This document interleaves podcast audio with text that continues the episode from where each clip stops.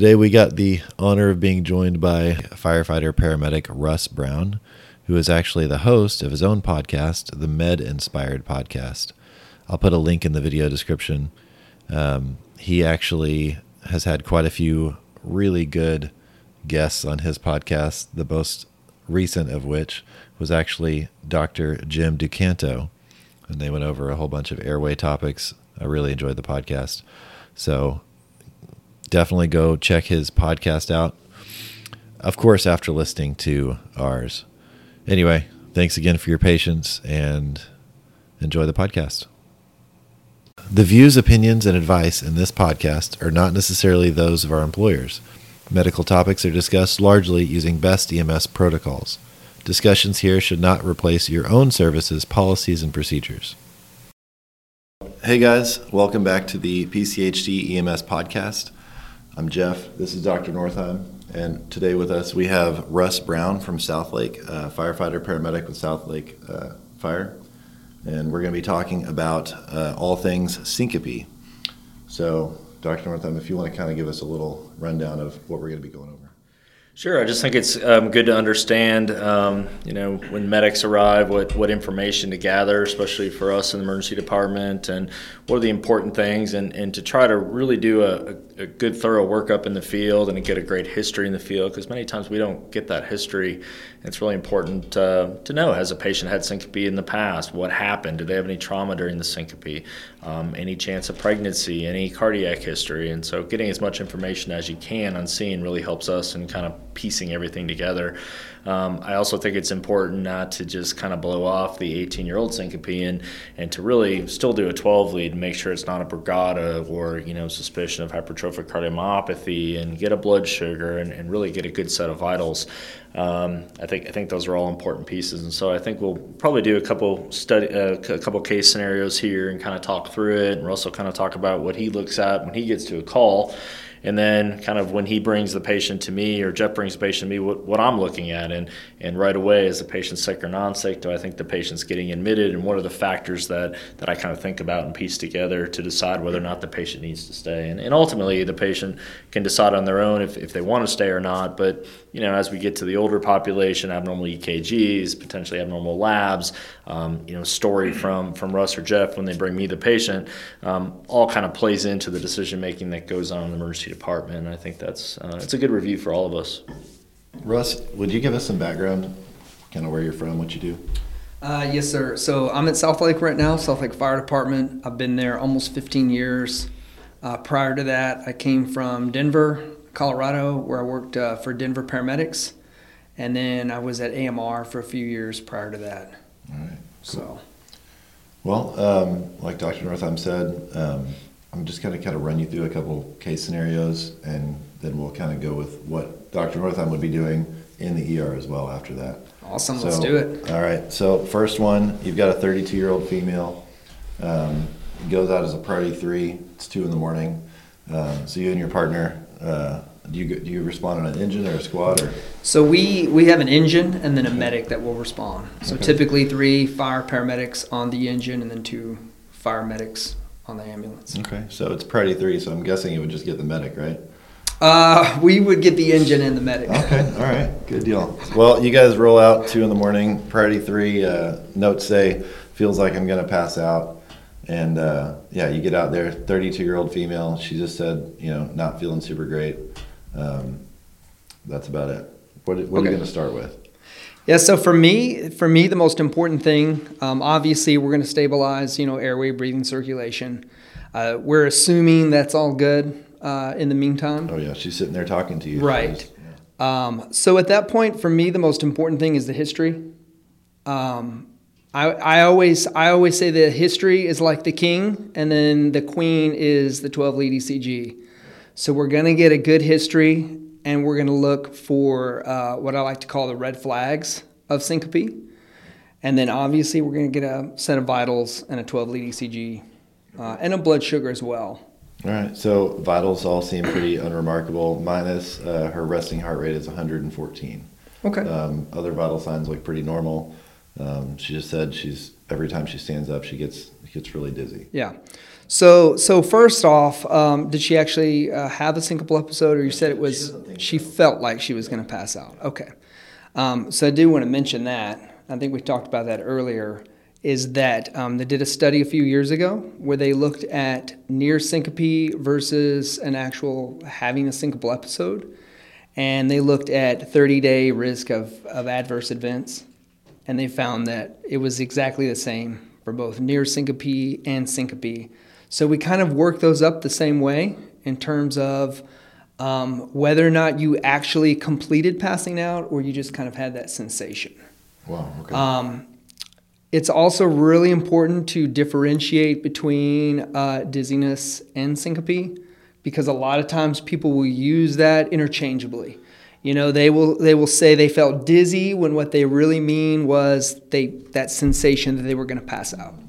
And then vice versa. Sometimes people say I felt like I was going to pass out, but when you really, you know, uh, get a good history and kind of question them a little more, they actually mean they were they were dizzy, right? So they the room was spinning, they had vertigo. And when I hear dizzy, I think more neuro. Um, when I hear syncope, I'm thinking along the lines of cardiac. So it's really important to try to differentiate that um, and try to tease that out of Which can be difficult sometimes. People still keep saying dizzy, and so it is sometimes hard to parse out in our patient population, especially if they're nauseated or if they're vomiting. Right, the dizzy, ver- vertiginous patient, whether it's peripheral or, or you know, we're thinking stroke. Um, sometimes hard to parse that out. It is really hard, and I know they did a study years ago. Newman Toker did a study where he actually went in. Uh, this was in the emergency department. He went in. He asked patients uh, to describe, you know, what symptoms they were feeling, and they would say either, "Oh, I'm, I feel like I'm gonna pass out," or "Feel like I'm, you know, the room's spinning." And then he went back in the room like five minutes later, and their story had changed. Right. Or So- the chest pain patient that says it's not really pain; it's more like an elephant on my chest, right? So it, it's that's sometimes difficult. But I guess you know, in this situation of syncope versus near syncope, the workup is the same. It is the Um, I would say getting getting a good history, like Russ said, from people around. Um, because I had a, I just had a lady yesterday in the emergency department where she said, "Oh no, I didn't go out." Well, she didn't remember going out because she was passed out, you know. And the bystander said she was out for five minutes, right? So that really changes it. So I'm not going to get that history unless the family shows up. And the earlier I can get that history from EMS, the, the better it is. So really trying to drill down on this information in the field is really important to me in the in emergency department. Yeah, and I want to circle back to, and I know you mentioned this patient didn't actually have a syncopal episode; she just kind of felt like it. Um, for people who actually have a syncopal episode, sometimes that gets mistaken, and I'm sure you see this as well as uh, a seizure, because people will actually have these myoclonic jerks, and you know bystanders will tell you, "Oh, they had a seizure." and it can kind of lead you to go down the wrong pathway. So it's kind of important to try to figure out whether it was a seizure or syncope.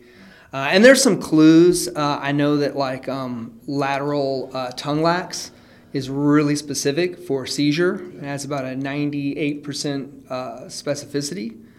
Um, urinary incontinence is actually i think a lot of people hang their hat on that but it's you can get urinary incontinence with syncope as well I would say postictal state as well. I mean, typically syncope doesn't have a long postictal state, so if they're kind of having that, you know, postictal state where they're taking a while to come around, I mean, that's usually a pretty good hint as well um, that you know maybe down the seizure route. yeah i think postictal is important because syncope is what it's a transient loss of consciousness and you have a rapid return to baseline. So most of those seizure patients they're still going to be confused and they'll have confusion for a while. One thing that I, I think you just said uh, that I thought was kind of interesting is, and it's true, syncopal patients are really not good historians because half the time it seems like they don't even know it happened. Right. So I mean, I've seen I've seen it happen in the past where we get called out, and you know we're talking to the patient, and no, nothing happened, I'm fine, and you know if you're not if you're not on your game, he'd be like, okay, well, cool. Like we just like you know clear no no patient, you know, false call, whatever. It's like no, the this was witnessed or like they actually passed out. They just have no idea it happened. yeah Um, So that is definitely a, a good piece of the puzzle. They're not. Another, they're not another thing you can look for too, uh, Salim Rezaie, uh, he's a ER doc down in San Antonio. He has a thing he calls the 10-20 rule. Have you heard of this? So the 10-20 rule is if you have less than 10 myoclonic jerks, it's typically syncope. Greater than 20 jerks would be uh, more lean towards seizures. Now, obviously, we're not like, you know, asking bystanders, you know, how many uh, jerks do they have? Well, they had approximately 14. But, you know, typically people will, will say, well, they jerked a couple of times and then that was it. That kind of leans more towards syncope, whereas if they were like, man, they were, you know, on the ground for like a minute, two minutes just jerking, Yeah. now we're kind of thinking possibly seizure. So we're not going to hang our hat on just one thing. We're going to take that whole, you know, all these different signs and symptoms and kind of so with the in regards to the history in the field, I'm looking for the what I, I think I mentioned before the red flags. Okay. So I'm looking for the one of the biggest ones is lack of a prodrome. So what do I mean by lack of a prodrome? So people who um, typically have a vasovagal syncope, they'll get that kind of prodrome. They'll get that narrowing of vision. Feel they'll warm. get hot, flushed, a little nauseous, and then they go. To, you know, next thing they know, they wake up on the floor.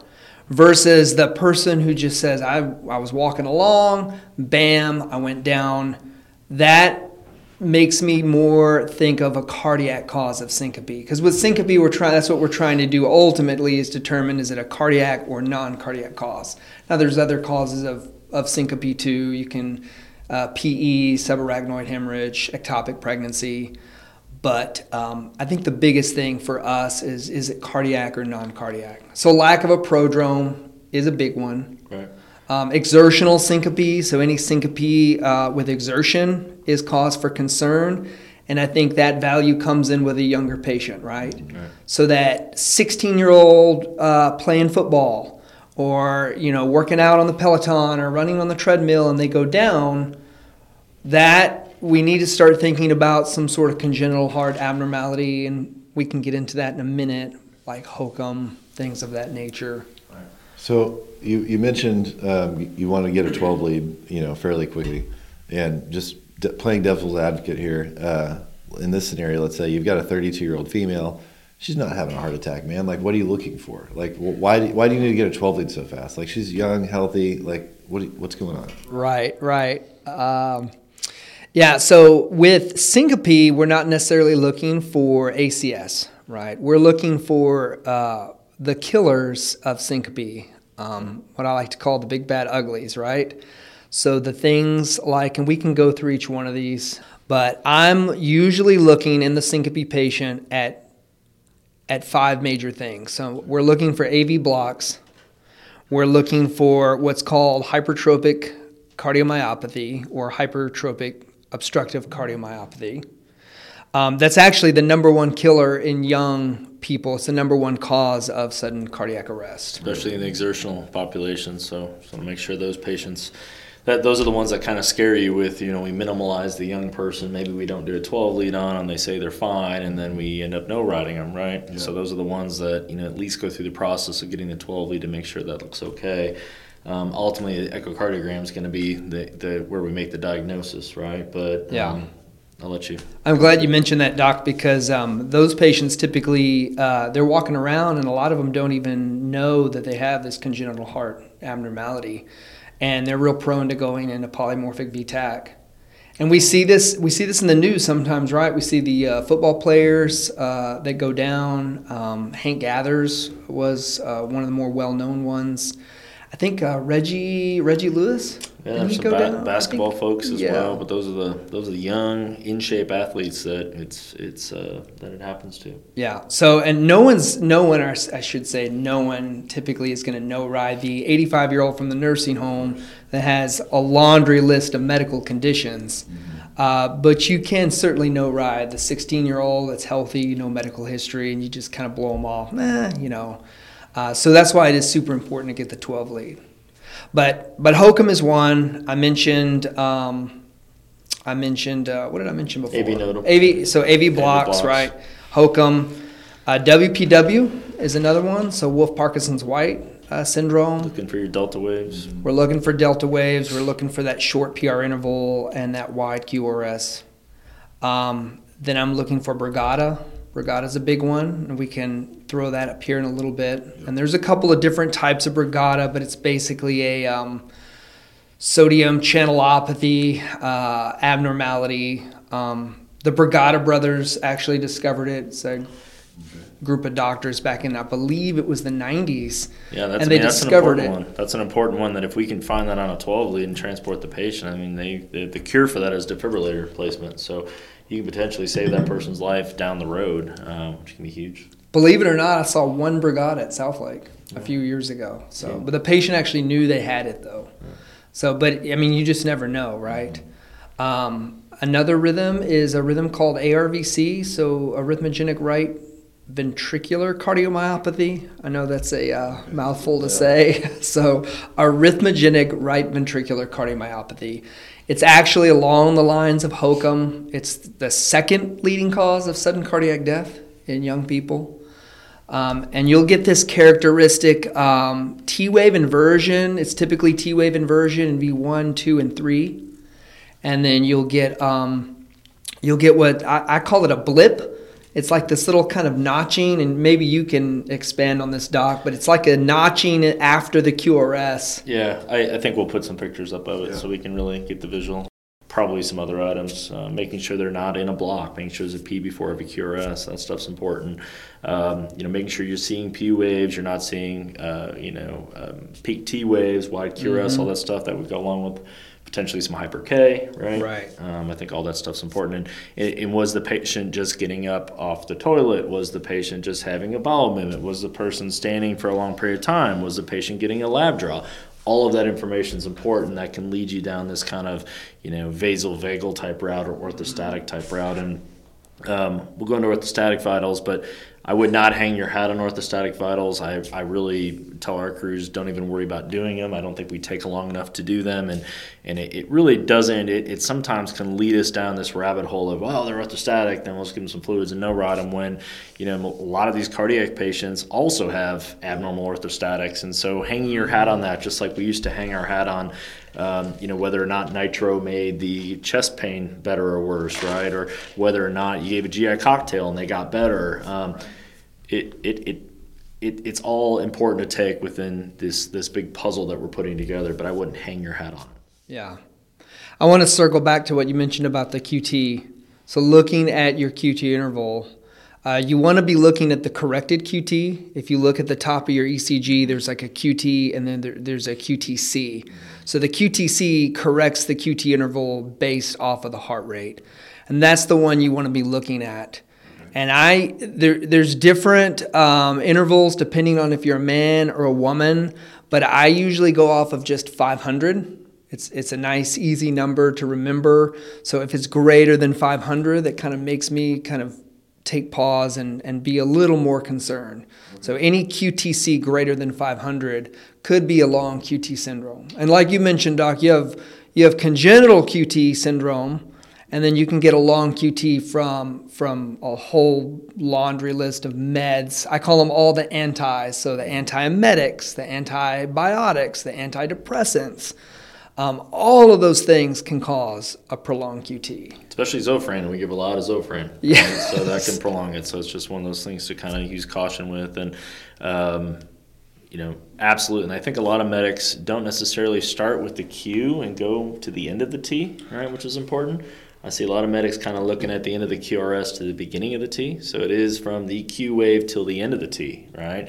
And so 500 is kind of one that I use. I think some literature shows 480, 490, but I don't typically get too worried till it's above 500. either. Right. And another uh, kind of hard and fast rule you can use is actually if you take two uh, QRS intervals and you take the T wave, and like you mentioned, Doc, uh, the end of the T wave, if that is greater than half the distance between two QRSs, that's considered prolonged as well. Well, um, let's assume on this on this case study that you do all your EKG workups and everything like that. And you don't see any of those, you know, uh, killers. What would you do next? What's your next line of questioning? Assuming you've ruled out, not ruled out, but you know, you're you're moving on. So the ECG is normal. Yes, sir. We don't Yeah, see just, any- Just a little bit fast. Okay. Um, and vitals are good. Uh, other than other than the heart rate being 114, vitals are uh, Okay. And there's no concerning things in the history. Um, Like there's uh, no lack of prodrome, no syncope with exertion. Nah, she does say she feels like she's dizzy when she's walking around. Yeah. Okay. So. I guess the thing for me too is to say, you know, has there been any volume loss, right? So a lot of times people won't tell you, oh yeah, I've had three days of diarrhea. Well, that could cause volume loss, right? Make these people feel lightheaded, make them tachycardic, potentially lead to some level of hypotension. We have to remember that not necessarily in a younger person, but some of our older patients, they're they're maybe used to sitting at 150. So when they get down to 110, 120, which could be normal when we're looking at it, they could start to feel kind of hypovolemic, right? And you're syncopal and lightheaded. And so I think that's important. All fever can dehydrate you, right? Um, just being ill and not eating or drinking. So have they had some sort of volume loss? I think would be another good, you know, history part to kind of help us put this puzzle together. I think for me, what's concerning for me in this case is the elevated heart rate, right? She's just kind of sitting there and she's tachycardic. And I think to myself, anytime someone's tachycardic, I have to ask myself, why are they tachycardic, right? Is it is it a volume loss? Are they dehydrated? Are they in some sort of shock? Is this an infection? And I'm looking for that cause. So in, in this situation, you know, you, you're looking for the cause of, of uh, volume loss, and she mentions that, well, hey, you know, I, I was late on my uh, on my menstrual cycle, um, but you know, it came it came three weeks late, and it's just been kind of heavy. So, um, what what would that kind of send you down? If menstrual cycle, Yeah, probably anemia, anemia route, obviously uh, pregnancy, right? Ectopic. I mean, all that sort of stuff kind of come into picture. Um, heart rate, is she in any distress? If she's not, um, I'm also thinking, you know, potentially if there is pregnancy, could she be PE? So maybe get a little more history on that. Are you on birth control? If you had recent travel, or are you short of breath? Kind of hitting those things. Really looking on the 12 lead to see if there's anything that points me in the direction of PE. But I think the first thing that uh, you know to do is to try fluids, try some fluids, see how she does, right? See how she reacts, and So she doesn't. She needs to actually go to the hospital. She doesn't need to AMA. yeah, I would say she needs to go. I, I would say a really good, you know, really good place to look on these patients too, especially your weak patients, your tachycardic patients, uh, potentially your blood loss patients. Just pull down their conjunctiva and look inside their inner lids. I mean, you can get a really good idea pretty quickly. You pull down their lower lids and they look pale. That you know they're probably going to be fairly anemic. If you pull them down they're nice and red, you haven't ruled it out necessarily. Obviously, some of us are getting chem 8s and doing stuff like that in the field. We're getting hematocrit, and some of the rules that we have for discharging patients are based on what their hematocrit is. But um, I think that's a quick and dirty way to kind of just see real quick. Hey, do you look like you know you could be anemic, right? Definitely not a no ride. Yeah, yeah. Yeah. Definitely not a no ride. This patient needs to go. I say that because I think in a lot of situations we see this patient and they say, "Well, I don't know, do I need to go to the hospital?" And you know, if you if you just did a you know quick assessment, and you're like, "Well, your blood pressure's fine, your heart rate's a little bit up," but sometimes that happens. You're probably call- just anxious. yeah, you're probably just anxious. You know, like in this situation, you know, um, in this situation, it was an ectopic pregnancy. You know, Right, um, yeah. like that's you're you're a few weeks late on a on a period. That's that's when they rupture. You know, like mm-hmm. six six to seven weeks. I think is what I was what I was reading. Six to seven weeks is when they can start rupturing, and then moving on to like up to sixteen weeks. I think. But you know, somebody might just think, oh, I was just a couple weeks late on a on a menstrual cycle. Well, no, that's this is this is something much worse than that. Right. So.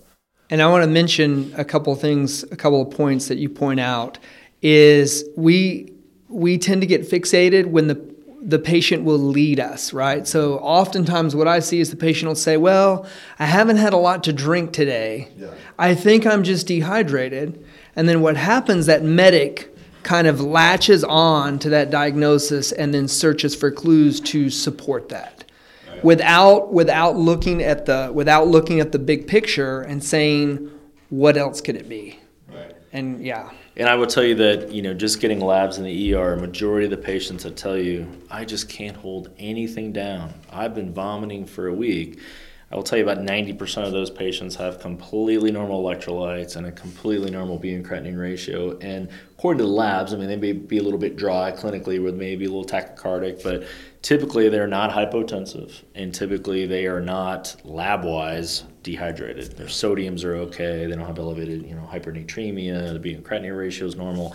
And so, even despite those patients, right? So, somebody just not drinking a lot one day, eh, I mean, unless they have a lot of volume loss with heat or working outside, right? But absolutely right. I mean, you can't let people lead us. We have to make sure that we've kind of checked our boxes. Do our due diligence, you know, and you mentioned like the, oh, you're just anxious. You're tachycardic because you're anxious. Well, anxiety, you know, that's like down here, right? I always tell people we're, this is emergency medicine.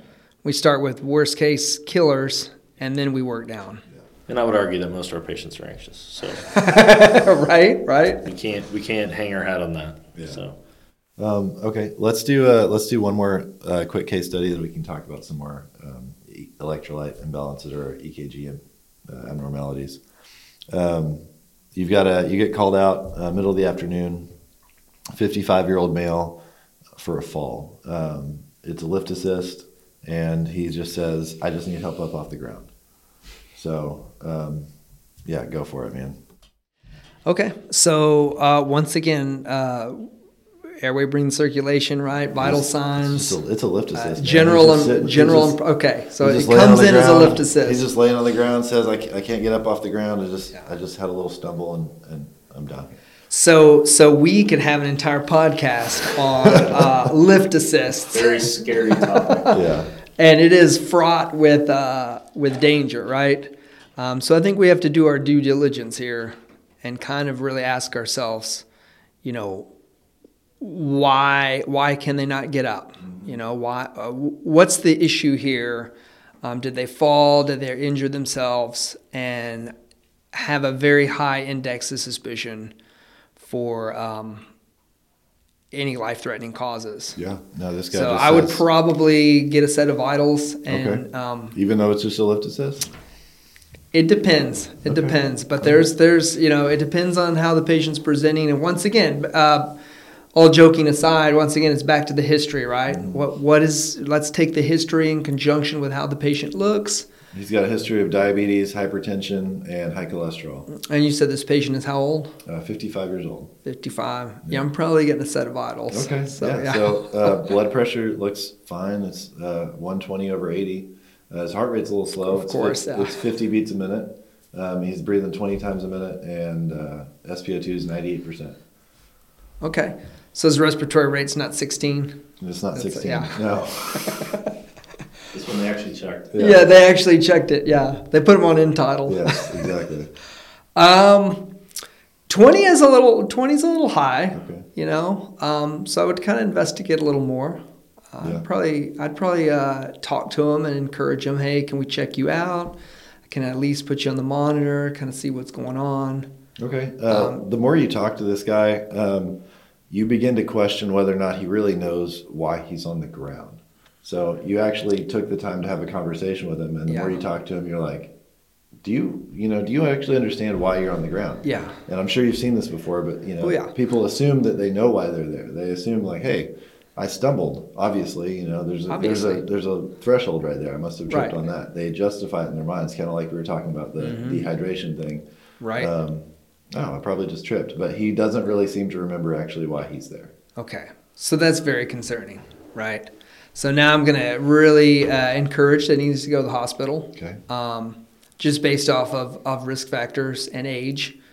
Um, and I'm going to do my due diligence. I'm going to get a 12 lead ECG, uh, look for all those abnormalities that we talked about earlier, looking for uh, blocks, bradycardia, tachycardias, um, and then all the big bad killers I mentioned, right? The WPW, the Brugadas, the long QT.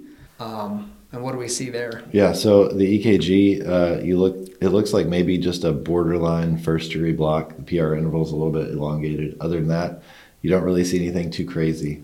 Um, and he's kind of like, man, do I really need to go to the hospital? I just, I just fell, you know, like, And I guess the question is: Is he on beta blockers? Is he on calcium channel blockers? Anything to kind of bring his rate down to 50 or not? Right? If he wasn't on those, I'd be a little bit more worried about a somebody in their 50s, you know, having a heart rate in the 50s, that's pretty um, abnormal. Somebody younger, obviously, it's not a big deal. But also, you know, if they had any injuries, are they on blood thinners? Did he hit his head when he fell? Is he completely back to normal? You know, ANO4, GCS 15, where we do we need to clear a C spine? Do we need to collar him? Like, you know, all that sort of stuff. And then again, figuring out if anyone's around there that saw him. Did he have a seizure? Is he postictal? Or is this just clearly, you know, he passed out quickly and came back around? So it's all important information. Yeah, with the altered mental status, that is uh, kind of moves away from just the uh, that he had just to run in the mill syncopal episode. Um, so, we do, do we have any of those uh, physical So signs that we mentioned? He seems Uh, to be completely uh, oriented at this time. He doesn't, like I said, he doesn't really understand why he's on the floor, but ev- everything else he seems to be aware of. He's GCS 15. okay. Um, no obvious trauma. He does take uh, carvedilol, um, but other than that, he just takes a simvastatin as well and Yeah. glypiride. So and you said his heart rate's 50. his heart rate is sustained at 50. Yep. Yeah. Uh, I'm with the doc. Like I'm, I'm a little more concerned with the heart rate as opposed to if it was a younger uh, patient. Um, a younger patient can, you know, we all know those people that, that walk around at like 40 and they're doing fine. Just the fact that he didn't really remember. Um, did he have any of those red flags that we mentioned in the history, like lack of a prodrome or anything like that? He has, as you question him more, uh, complete amnesia around the actual Yeah. event. So he. so he to me, not- that's that's concerning. Okay. And obviously, this is not going to be a run of the mill lift assist Yeah. or a no ride.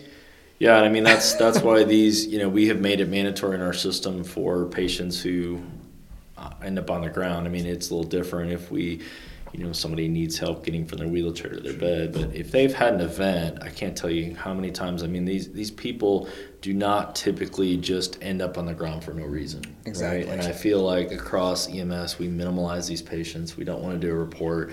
I will tell you that a set of vitals alone will really change what you do for this patient. So, you know, we recently at one of our agencies had a lady that just felt this rush and she had felt it 10 or 15 times and she hadn't even fallen out of her bed. She was kind of holding on when our crew got there.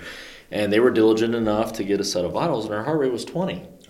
Are you going to treat mm. that patient differently than someone whose heart rate is 70? Probably, right? What if they're hypertensive at 240? What if they're hypotensive at 70? What if their respiratory rate's 30?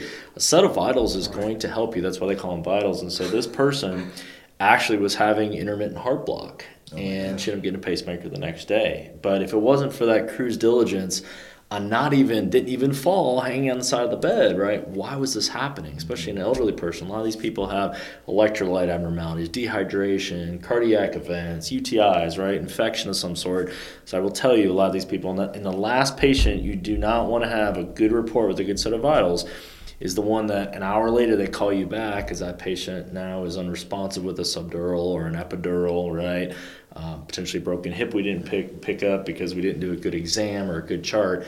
That would not be a great call to get retoned out, right? And Yeah. so um, that's why we've made it mandatory. And, and I, I know people don't love it, but I'm telling you, we have found several cases, and it only helps the medic on their side with liability and documentation and just providing good quality patient care. I mean, for this lady, we potentially changed the rest of her life, right?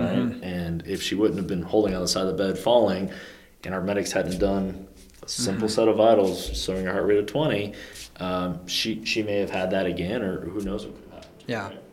And I think we've all been there, right? We're we're uh, we're all medics. Doc used to be a medic. I think we've all been there, right? It's three o'clock in the morning. You get toned out for the lift assist, and and how do you react when you're going to the lift assist? You're like you're like yes, it's a lift assist. Like we're just gonna go there. We're gonna put him back in bed. I'm gonna be done. No chart. Um, but it's real fraught with danger. Yeah. You know. And and I, uh, you know, what you said just reminded me of a call I had not too long ago, where this lady was adamant she wasn't going to go to the hospital, and she just fell and needed help back up.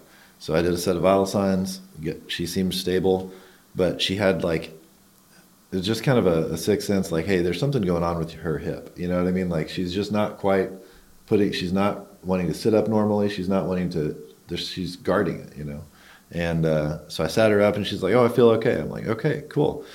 Why don't you take a couple steps with me?" Like she stood up because we even stood her up, and she's like, "I'm okay," but I could tell I was like, "Are you sure?" Like we've been trying to talk her into the, going to the hospital for 10, 15 minutes. She's like, "Yeah, yeah, I'm okay. I'm all right. Just take a step." And as soon as she tried to move her leg, she's like, something's wrong. Wasn't able to move her leg, and I believe she had a hip fracture. But had we not actually like tried to make sure she was back to her normal, you know, routine, Yeah. like, hey, take a couple steps with me, get back in this chair with me. Once she did that, then she realized, oh, I need to go to the hospital. Until that, Yeah, a lot of these people live by themselves. I mean, they don't have a way to, to call us back, right? So Right. it's, we had a guy the other day that was on the floor for four days. I mean, he couldn't get up, couldn't call. Um, you know, he had decubitus ulcers all over his body because he was laying on a, a tile floor for you know several days. And so, I just think you know it takes us an extra few minutes, but that's really what we're there for, mm-hmm. right? So. And I want to expand on what you mentioned about having the patient. You said you had your patient get up and walk. I think that's super important, right? If you can normally walk and now you can't, that's a problem. And I really need to be paying attention to that because I see all the time where you know the patient's sitting down or they're laying down and the provider doesn't take the time to make them get up and walk. You know, if someone's going to refuse care, I want to see you walk if you normally can walk. And if they're if they go to walk across the room and they've got ataxia or you know they they can't do it, hey man, you need That to go makes to- you more suspicious of the neurologic side, Right, right? The right. strokes, the bad stuff. So you need to go to the hospital you go to the hospital. for sure. what else do we need to talk about? Well, I was just going to kind of go over some of the things in the ER. So, you know, Yeah. once these patients arrive, obviously having, you know, Jeff or Russ or one of our other medics that have given us a great history, and that's why we try to get in the room when they come in to really get the story. Because I think it's really important. and I think it's really saved me multiple times getting the EMS story um, and, and really trying to understand what happened because the, they, they have spent 15, 20 minutes with this patient, sometimes longer they've asked all the questions I need to know, hopefully, and so them just giving me a quick, you know, Cliff Notes version of it is, is really helpful. And what they've done, what they saw in their 12 lead, what their sugar looked like, um, what the family said is obviously huge. But when they get to me, obviously, I have the ability to do more laboratory studies. We used to do CT heads on all of these syncope patients, and there's really no literature on that anymore. So um, there's actually some decreased literature on actually even if they hit their head, the chances of them having actually something bad intracranial is pretty low. But someone hits their head hard enough to have a hematoma, they're on thinners, they're going to get a scan of their head, obviously look for injuries. But um, a majority of syncope patients are not neurologic in etiology, right? It's the basilar artery, uh, you know, basilar artery occlusion, which those patients are going to be sick, right? Those are the ones that typically syncopize. But your TAs don't typically syncopize, your strokes don't typically syncopize, right? I think it is part of a good physical exam to make sure they don't have drift, make sure their face looks okay as far as, you know, no facial droop, um, asking about their visual changes, stuff like that. But, you know, just getting probably another 12 lead, good set of labs, making sure they're not anemic, dehydrated, um, thinking about PE in your mind, right? On the uh, younger females, um, providing they haven't had a hysterectomy, making sure they're not pregnant. Obviously, a big piece. We're just trying to, you know, ruling things out. But their past history is huge. You know, have you ever passed out before and you're 55 and haven't? That's a pretty good clue, right? They've gone through 55 years and never passed out.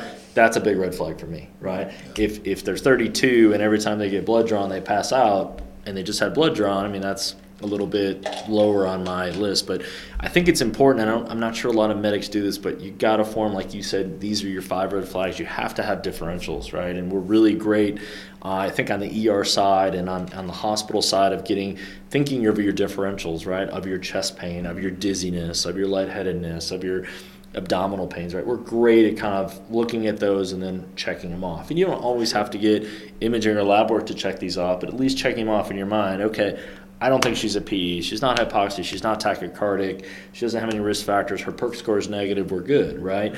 Um, so in your mind, checking those off and document why you're doing that. But um, getting those labs, getting your troponin, getting the history, um, not doing orthostatics. If you feel like they're orthostatic, give them some fluids, right? Try to correct that. Um, seeing what medications they're on. You know, particularly really taking a good look at the, the ECG. And for us in the ER, we have the ability to look back and see if there's been changes, right?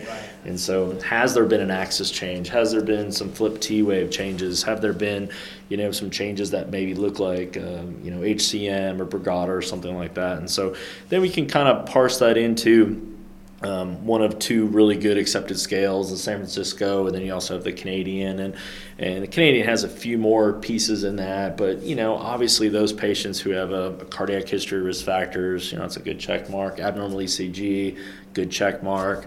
Um, you start thinking about those patients that are obviously anemic, low hematocrit, especially if it's new, probably going to be somebody that we keep. And so we kind of keep checking this off and then determine, you know, whether or not these patients are okay to go home. Mm-hmm. Um, if you're worried about the cardiac stuff, I mean, these patients need echocardiograms, they need cardiology consults.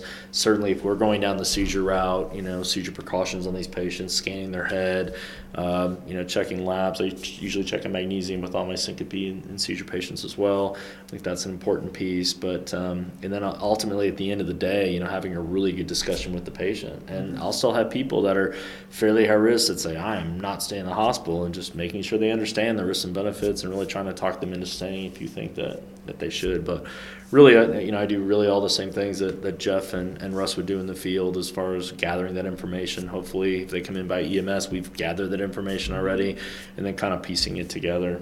Um, but you know, typically these patient, patients get placed on, you know, tele as an observation if we are going to admit them and right. get a little further workup uh, going on them.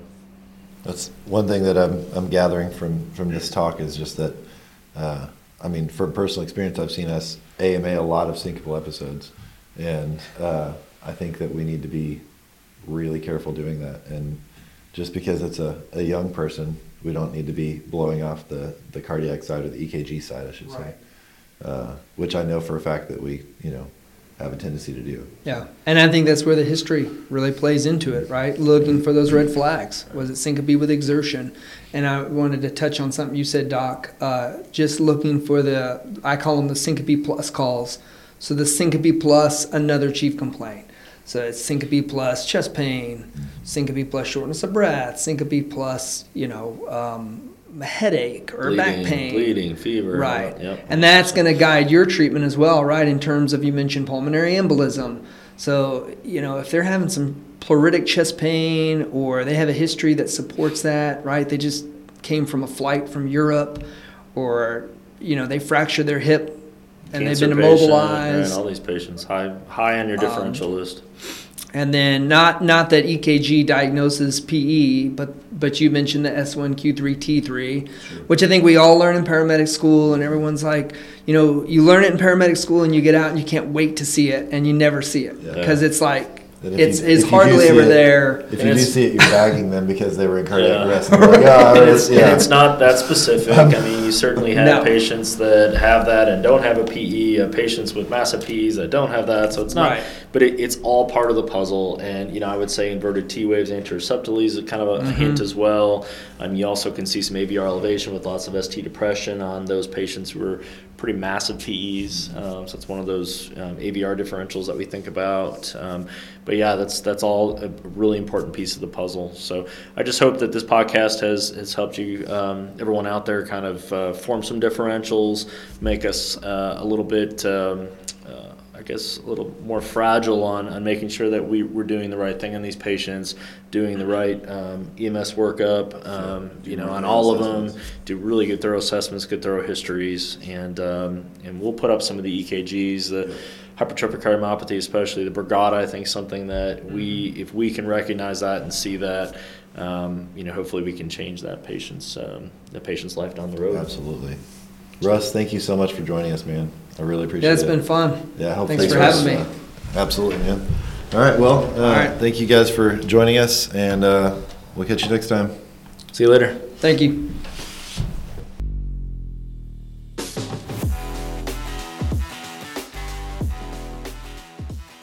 This has been an episode of the PCHD EMS podcast. Thank you for joining us.